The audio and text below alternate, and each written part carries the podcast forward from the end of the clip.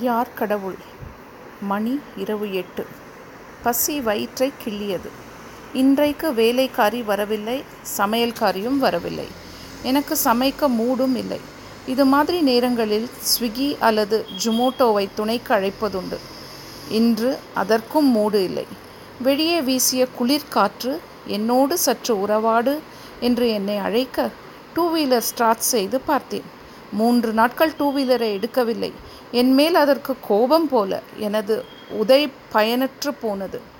ஒரு நல்ல டிஃபன் சாப்பிட வேண்டும் என்றால் சிறிது தூரம் நடக்க வேண்டும். சின்னதாக ஒரு உரத்த சிந்தனை பிறகு ஹோட்டலை நோக்கி நடக்க ஆரம்பித்தேன். இன்று ஏன் எனக்கு இப்படியெல்லாம் நடக்க வேண்டும்?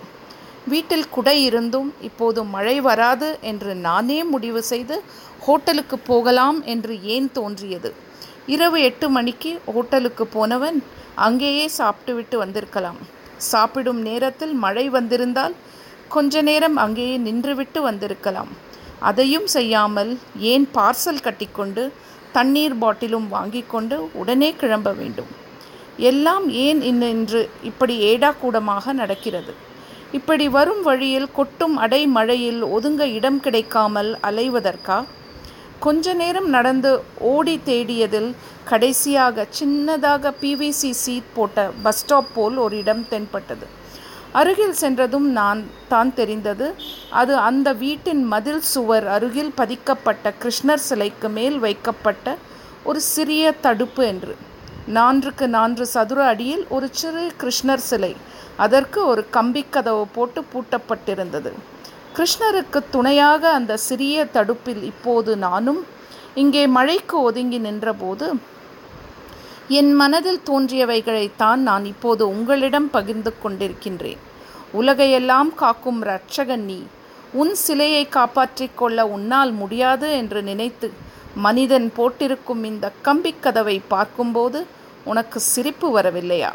என்று நினைத்து கொண்டு அங்கிருக்கும் கிருஷ்ணர் கருடன் மனதில் பேச ஆரம்பித்தேன். கிருஷ்ணருடன் மனதில் பேச ஆரம்பித்தேன். உனக்குள்ளே இவ்வுலகம். ஆனால் நீயோ இந்த கம்பி கதவுக்குள்ளே. எல்லாவற்றுக்கும் ஒரு காரணம் இருக்கப்பா என்று என் குருஜி சொன்னது என் நினைவுக்கு வந்தாலும் என் கேள்விகள் மட்டும் நிற்கவில்லை. கம்பிக்குள் சிறை வைக்கப்பட்ட நீ யாருக்கு உதவப் போகிறாய்? நீயே சரணம் என்று வேண்டுபவர்களுக்கு இந்த சிறையை தாண்டி எந்த ரூபத்தில் உதவப் போகிறாய்? சரி யாரை பற்றியோ நான் ஏன் பேச வேண்டும்?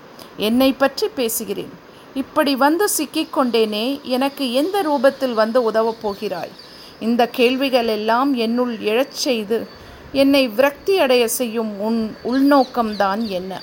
என்றெல்லாம் பேசிக்கொண்டிருந்த நான் ஒரு கணம் ஏதோ ஒரு குரல் கேட்டு திரும்பி பார்த்தேன். அந்த மதில் சுவரின் மூலையில் பழைய துணி மூட்டை போல் ஏதோ கிடைக்க அதை சற்று உற்று பார்த்தேன். அது துணி மூட்டை இல்லை அல்ல ஒரு மூதாட்டி.